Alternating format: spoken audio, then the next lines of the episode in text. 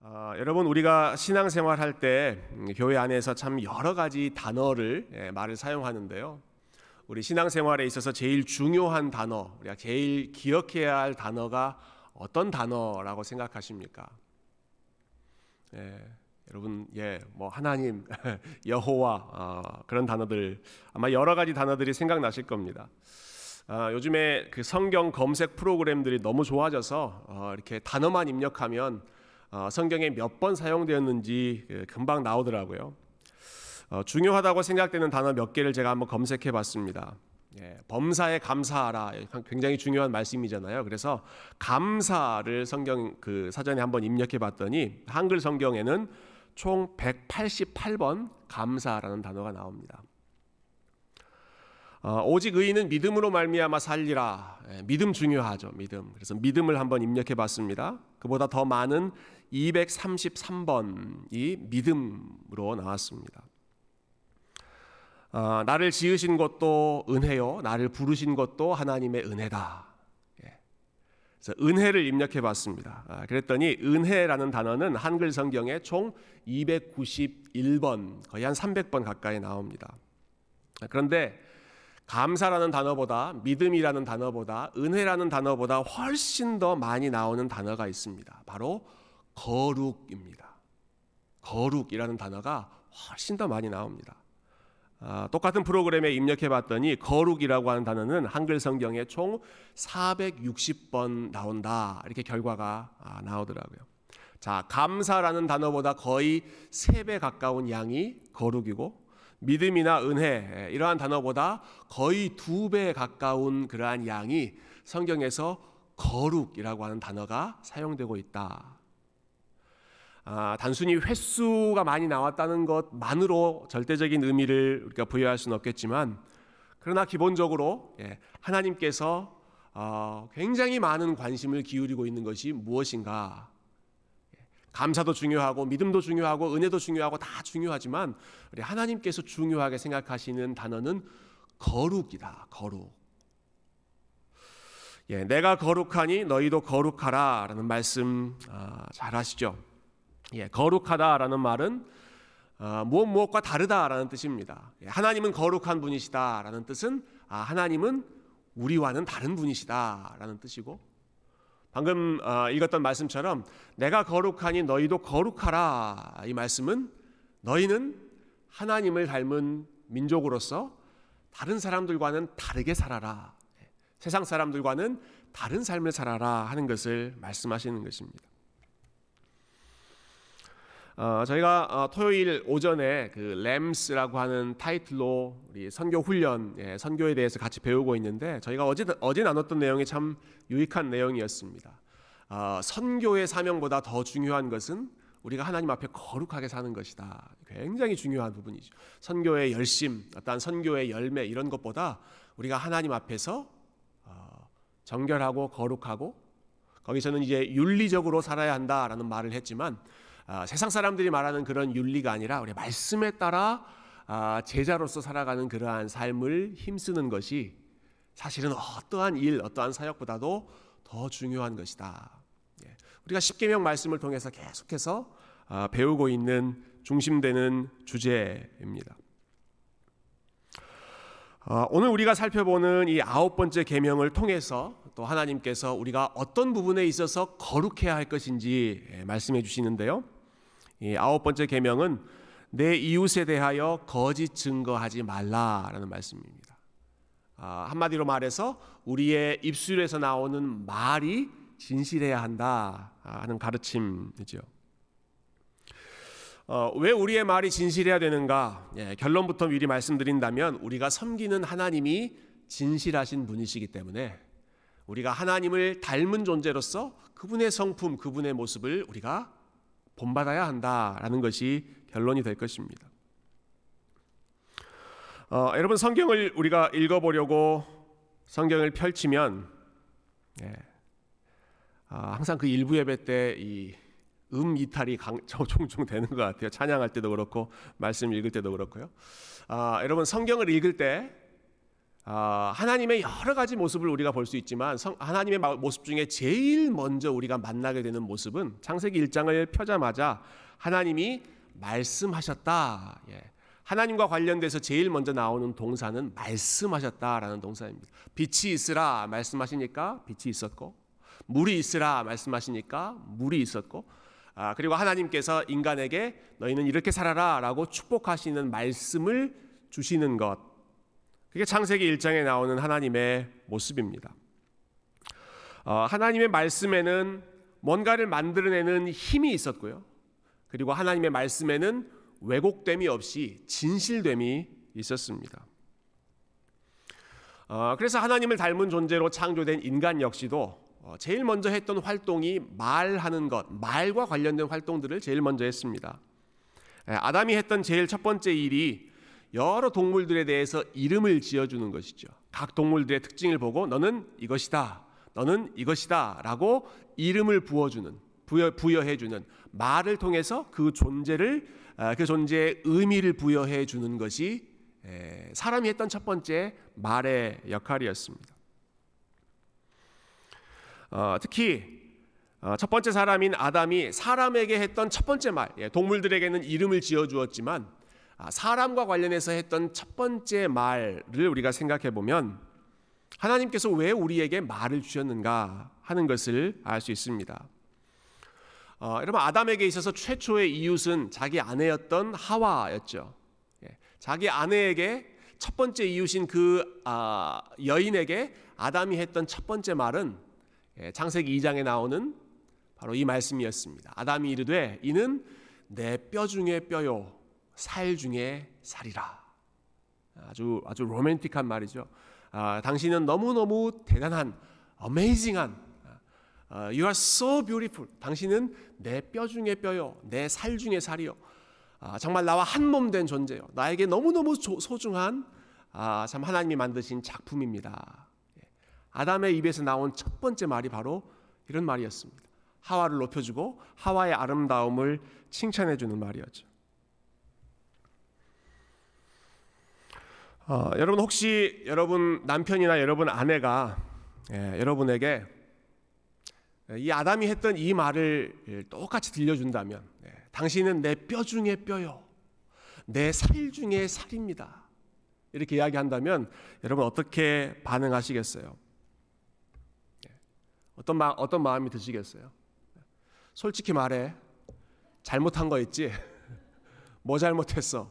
어, 속셈이 뭐야? 어, 원하는 게 뭐야? 어, 여러분 그렇게 에, 반응하지 않으십니까? 예. 우리의 말이 타락했다는 증거입니다. 아담이 처음에 뼈 중에 뼈요 살 중에 살이다라고 했을 때는 분위기가 너무 좋고 그 말을 고지고대로 믿고 어, 그 말대로 아, 상대방을 세워주었지만 지금 우리가 그런 말을 하면 뭔가 속셈이 있는 게 아닐까? 아, 왜 저런 말을 하지? 우리의 말이 왜곡됐고 마음이 왜곡되어 있죠. 어, 서로를 세워주고 높여주는 어, 다른 표현으로 하자면 창조적인 목적을 위해서 예, 그 생명을 더 풍성하게 만들어주기 위해서 하나님께서 주신 것이 말이었는데 그러나 죄가 시작된 이후에 예, 인간의 말은 상대방을 높여주는 것이 아니라 상대방을 깎아내리는 쪽으로 사용되기 시작했습니다. 어, 죄가 시작된 이후에 아담이 어떤 말을 하죠? 예, 자기 아내를 향해서 모든 죄를 뒤집어 씌우는 그러한 말을 하죠. 하나님, 저 여자 때문에 내가 이 열매를 따먹게 됐습니다. 저 여자 책임입니다. 어, 가인 예, 첫 번째 형제였던 가인과 아벨의 관계도 여러분 생각해 보십시오. 가인이 에, 자기 동생을 죽였습니다. 그리고 나서 하나님께서 물어보시죠. 가인아, 네 동생 아벨이 어디 있느냐? 그때 가인이 뭐라고 대답합니까? 모릅니다. 예, 모릅니다라고 거짓말을 하죠. 예, 내가 내 동생을 지키는 자입니까? 어, 얼마나 인간의 말이 왜곡되기 시작했는가. 어, 여러분 사람의 말이 진실함을 잃어버리고 그리고 거짓에 물들었던 최악의 사례 예, 그리고 인간의 예, 본 모습을 보여주는 최고의 증거는 예, 예수님의 십자가 사건이었습니다. 어, 죄 없는 예수님을 죽이기 위해서 사람들이 사용했던 방법이 바로 거짓 증거였습니다. 내 이웃에 대하여 거짓 증거하지 말라는 말씀을 정면으로 위반한 것이 십자가 사건 그, 그 전에 있었던 재판이죠.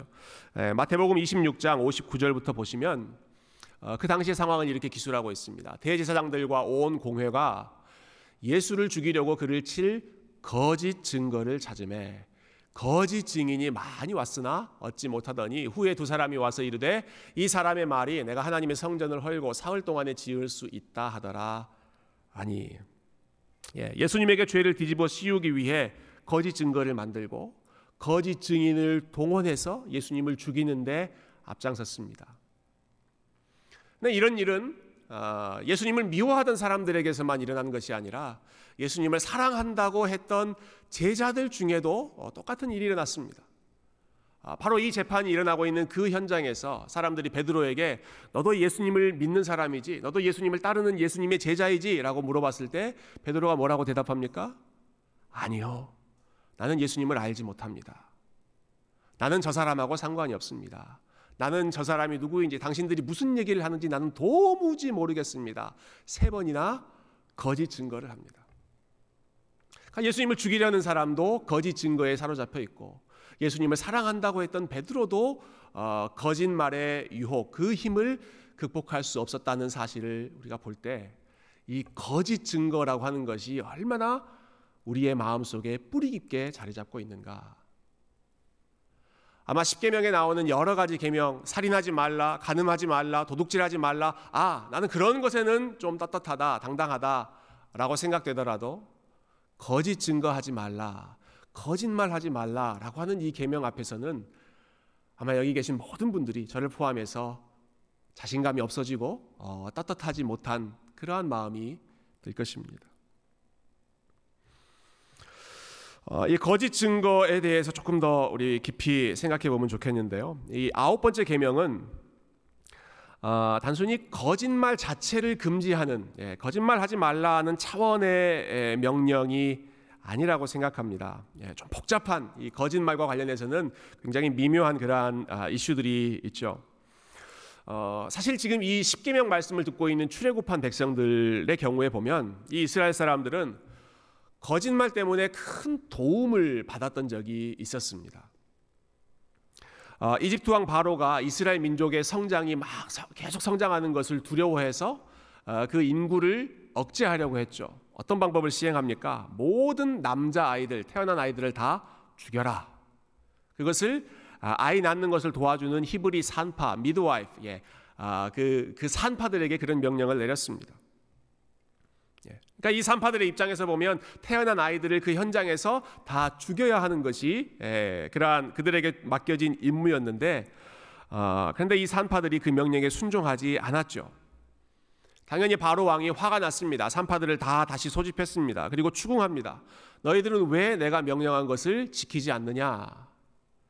아, 산파들이 아주 궁색한 변명을 내죠.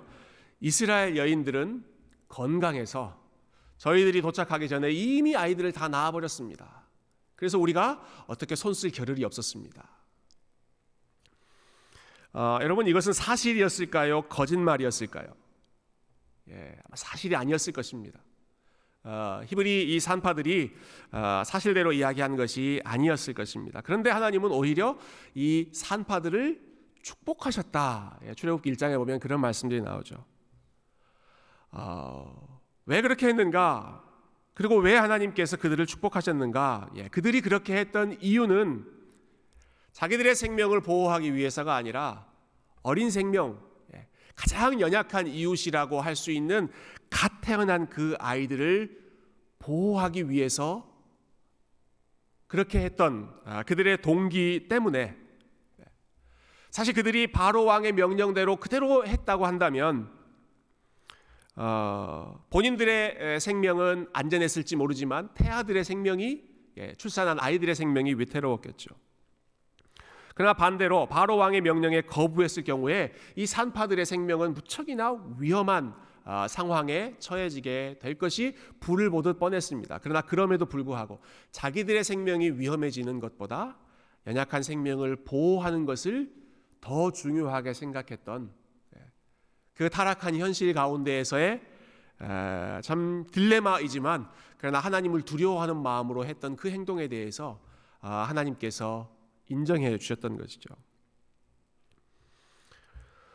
어, 물론 이, 이 원리를 어, 너무나 이렇게 일반적으로 우리가 적용하기에는 어, 우리의 마음에 숨겨진 동기들이 아주 복잡하기 때문에 아 산파들이 좋은 동기로 거짓말했으니까 우리도 그렇게 해도 된다 그렇게 쉽게 적용하기는 쉽지 않습니다. 그러나 아, 아, 이, 이 아홉 번째 계명의 핵심이 무엇인가 하는 것을 우리가 좀 생각해 보자 하는 것이죠. 여러분 조금 전에 제가 예로 들었던 아, 예수님의 재판과 한번 비교해 보시면 좋겠습니다. 예수님을 고발하는 사람들이 증거를 막 댔습니다. 아, 이 사람은 자기가 성전을 헐고 사흘 만에 그 성전을 다시 지을 수 있다고 했습니다.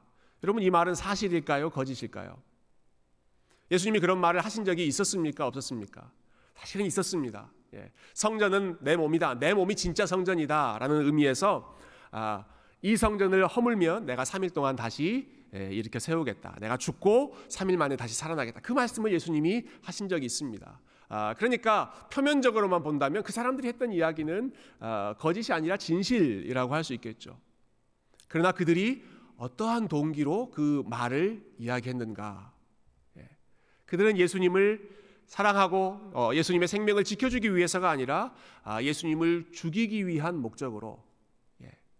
예수님의 생명을 해하기 위한 목적으로 사실이라고 보이는 그 진술을 증거로 어, 내세웠습니다.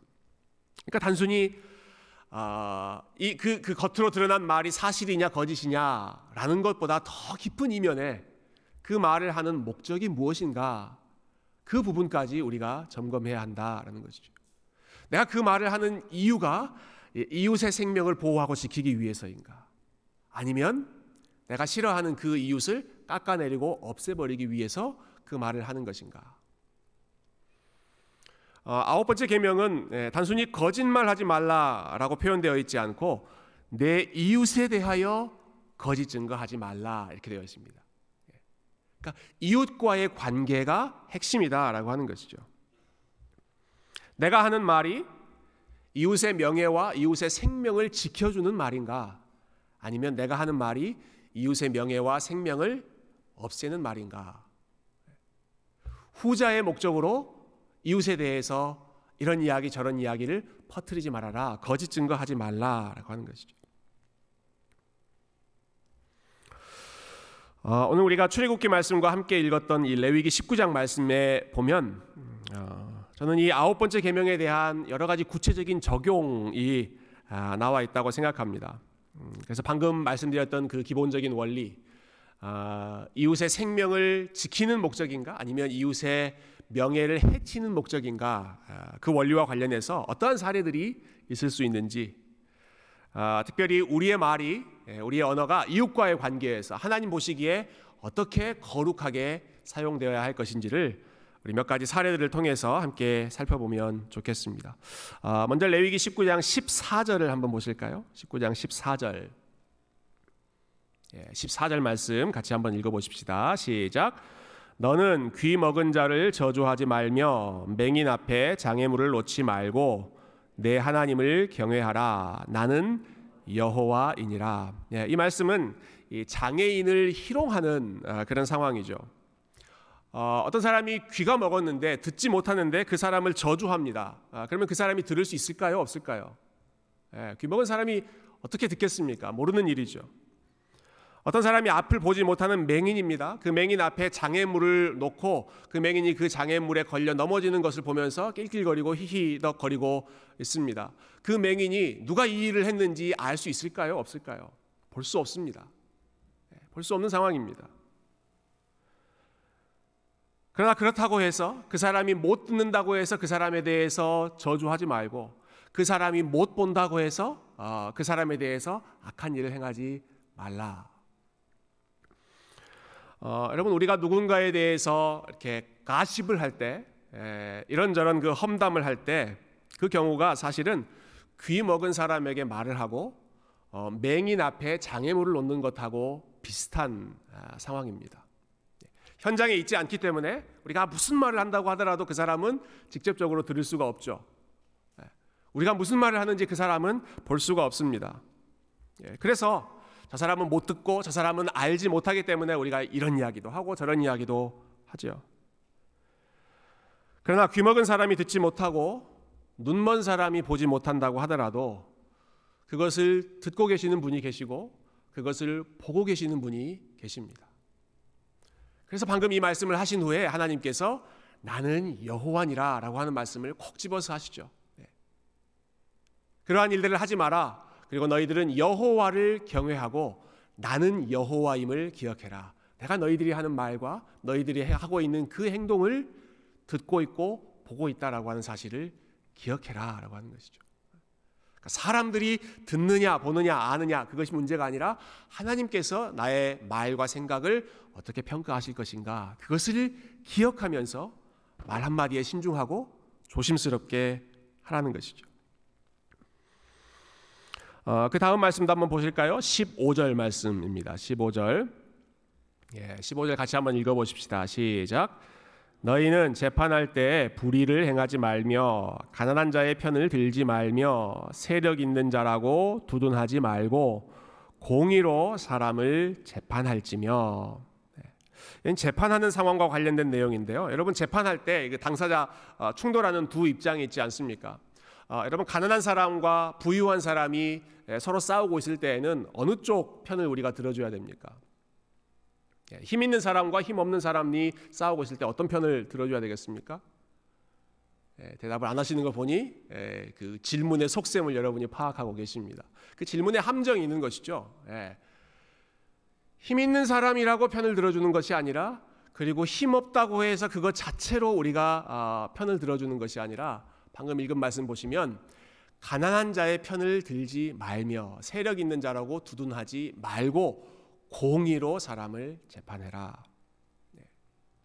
어, 어려운 상황에 있다고 해서 무조건 그 사람을 편들어 주는 것도 옳지 않고 힘 있는 사람이라고 해서 아 이 사람 편을 내가 들어주면 돌아오는 게 좋은 것이 있겠구나 아, 유익을 위해서 그 사람을 두둔하는 일도 하지 말고 공의로 사람을 재판해라 이 말은 누가 옳고 누가 그른지를 신중하게 검토하고 판단해서 거기에 대한 판단을 올바르게 내려라라는 것입니다. 어, 저는 이 말씀은 어, 누군가에 대한 선입견이나 편견을 제거하고 어, 그 사람을 공정하게 대하라라고 하는 뜻이라고 생각합니다. 예. 어, 우리가 상대방의 이야기, 어떤 사람에 대해서 평가할 때그 어, 상황을 제대로 파악하지 못한 채 그 사람의 이야기를 충분히 들어보지 못하는 상황 가운데 성급하게 섣불리 아 이 사람은 이런 사람, 저 사람은 저런 사람, 예.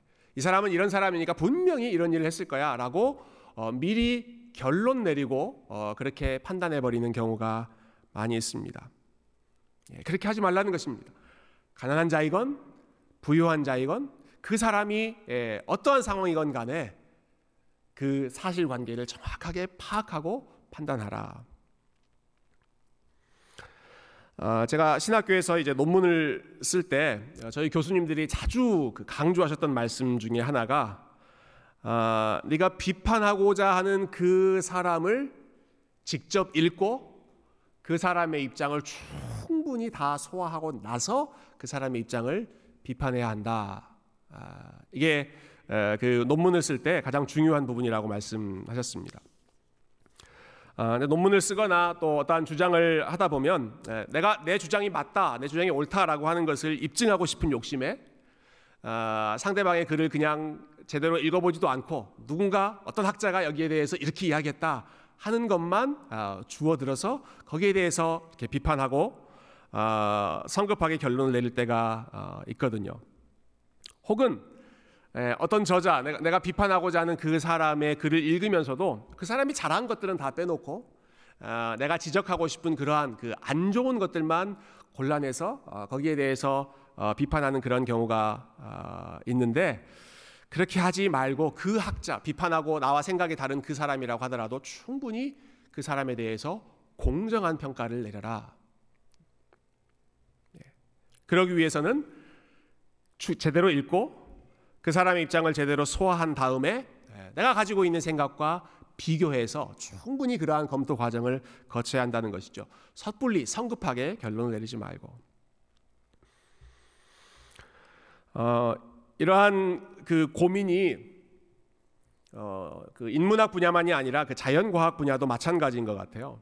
예, 저희 교회에도 이제 과학 분야에서 이제 연구하시는 아, 우리 학자들이 많이 있는데 이런 고민을 들은 적이 있습니다. 예, 실험실에서 연구를 하고 나서 그 연구 결과를 정리해서 논문으로 발표하잖아요. 실험실에서 수백 번 결과 그 연구 어, 그 연구를 했는데 실험을 했는데 아, 대부분 내가 원하는 방향으로 이렇게 결과가 나오지만 간혹가다 몇 가지 예, 내가 생각하지 못했던 그러한 결과들이 나올 때가 있다는 겁니다. 그래서 그걸 그래프로 그리면 아, 내가 생각했던 것처럼 그렇게 깔끔한 그래프가 아니라 중간에 예, 좀 보기 안 좋은 예, 여기저기 흩어져 있는 그런 그래프의 결과들이 나오는데 그럴 때 마음에 유혹을 많이 느낀다는 거죠. 아, 요거 어, 연구 전체적인 방향에 큰 대세에 지장이 안 되는데 요거 살짝 몇 개 그냥 지워버리면 빼버리고 논문을 발표하면 훨씬 더 그럴듯한 예, 사람들이 더 어, 관심을 가질 만한 그런 논문이 될 텐데 이거 내가 빼야 되나 말아야 되나 하는 예, 갈등을 하게 된다. 예. 어, 그런 부분에 있어서 거짓 증거하지 말라라고 하는 말씀이 우리의 마음에 찔림을 주시는 말씀이죠. 여러분 학문적인 연구 분야가 되었든지 간에 아니면 사람들과 일상적으로 대화를 나누는 그러한 어, 일상적인 대화이건 간에 우리가 충분하게 그 상황을 파악하지 않고 성급하게 이 사람은 이런 사람, 저 사람은 저런 사람이라고 판단해 버리고 쉽게 결론을 내린다면 역시 그것도 이웃에 대해서 거짓 증거하는 것입니다. 네, 이웃에 대해서 진실을 파악하지 않고 성급한 결론을 내리는 것이 될 것입니다. 어, 본문에 나오는 한 가지 사례만 더 보겠습니다. 우리 16절 말씀 한번 볼까요? 16절. 예, 16절 같이 한번 읽어 보십시다. 시작. 너는 내 백성 중에 돌아다니며 사람을 비방하지 말며 내 이웃의 피를 흘려 이익을 도모하지 말라. 나는 여호와이니라. 아멘. 예. 아, 여기저기 다니면서 여러 가지 말을 할 경우가 있습니다. 그럴 경우에 우리가 좋은 말을 퍼뜨린다면 그건 귀한 일이죠. 선지자 이사야도 그렇게 찬양했죠. 아름답도다 좋은 소식을 전하는 자들의 발이여 예, 좋은 소식을 함께 나눈다면 그건 정말 귀한 일일 것입니다. 그러나 우리가 돌아다니면서 좋은 소식을 전하기보다는 비방하고 비난하고 비판하는 그러한 말을 전할 때가 많이 있습니다. 네. 다시 한번 말씀드립니다. 우리가 사람들 사이에 여기저기 다니면서 비방하고 비난하고 지적하고 부정적인 그러한 의견을 예, 퍼뜨리는 경우가 자주 있습니다. 여러분 이것이 얼마나 재밌는 일인지 모릅니다. 예. 여러분 잠언 잠언 말씀해 보면 이런 일을 하는 것이 얼마나 재밌는지 예. 누군가에 대해서 이렇게 아, 이런 표현이 적절한지 모르겠어요. 아, 이렇게 씹는 예. 누군가에 대해서 그렇게 예, 표현하는 것이 얼마나 재밌는 일인지 예, 잠언에 보면 예, 남의 말 하기를 좋아하는 자는 마치 별식과 같아서 special food 너무너무 맛있는 음식을 먹는 것과 같아서 어, 그것을 듣고 거기에 대해서 이야기하는 것 누구나 다 즐거워하는 일이다. 아, 그러나 여러분 생각해 보면 우리가 비판하고 비방하는 그런 말을 할 때 그 이면에는 그 이면에는 나는 그렇지 않은데 나는 그렇게 하지 않는데 라고 하는 자기의 의, self righteous가 그 밑에 깔려 있는 경우가 많이 있습니다.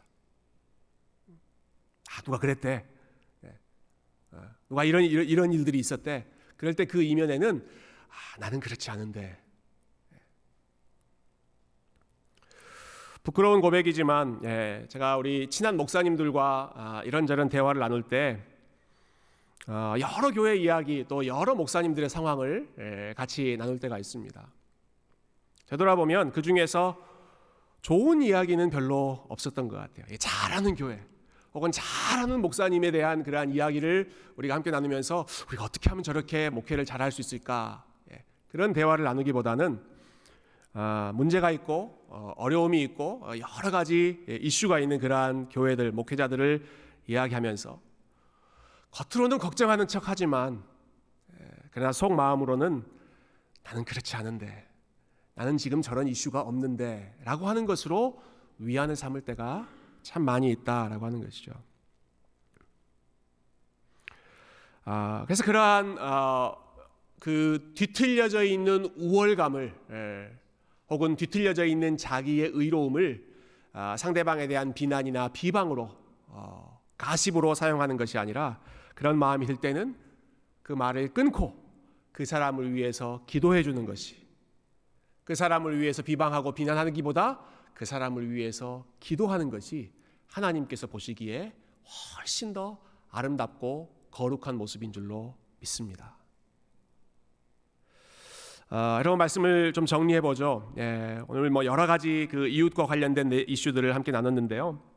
어, 여러분 오늘 말씀처럼 우리가 거짓을 말하기보다 진실을 말하려고 노력하고 어, 상대방을 비방하는 말을 하기보다 상대방을 따뜻하게 격려하는 말을 하려고 애를 쓰고 그리고 사람들에 대해서 뭐 이런저런 그 뒷담화를 하기보다 아, 우리의 입술에 거룩함, 정결함, 진실한 말을 하려고 노력하면 우리 삶에 어떤 일이 일어날까요? 네. 이렇게 말의 거룩함, 진실함, 거짓 증거하지 않고 우리가 진실하게 살려고 하면 우리의 삶에 어떤 어, 열매, 어떠한 일이 일어날 것인가? 어, 우리가 살고 있는 세상은 거짓말과 가십과 공격적인 말과 비난의 말이 가득하기 때문에 여러분 우리가 말씀대로 살려고 하면 우리가 이렇게 진실하게 살려고 하면 우리의 삶이 인정받고 편해지기보다는 오히려 우리의 삶이 훨씬 더 어려워질 가능성이 높습니다. 아, 당신들은 참 진실하군요. 박수 쳐주는 경우가 아니라 오히려 우리에게 불이익이 찾아올 때가 많이 있습니다. 얼마 전에 우리 직장 생활을 하는 우리 교회 한 자매님의 이야기를 들었습니다.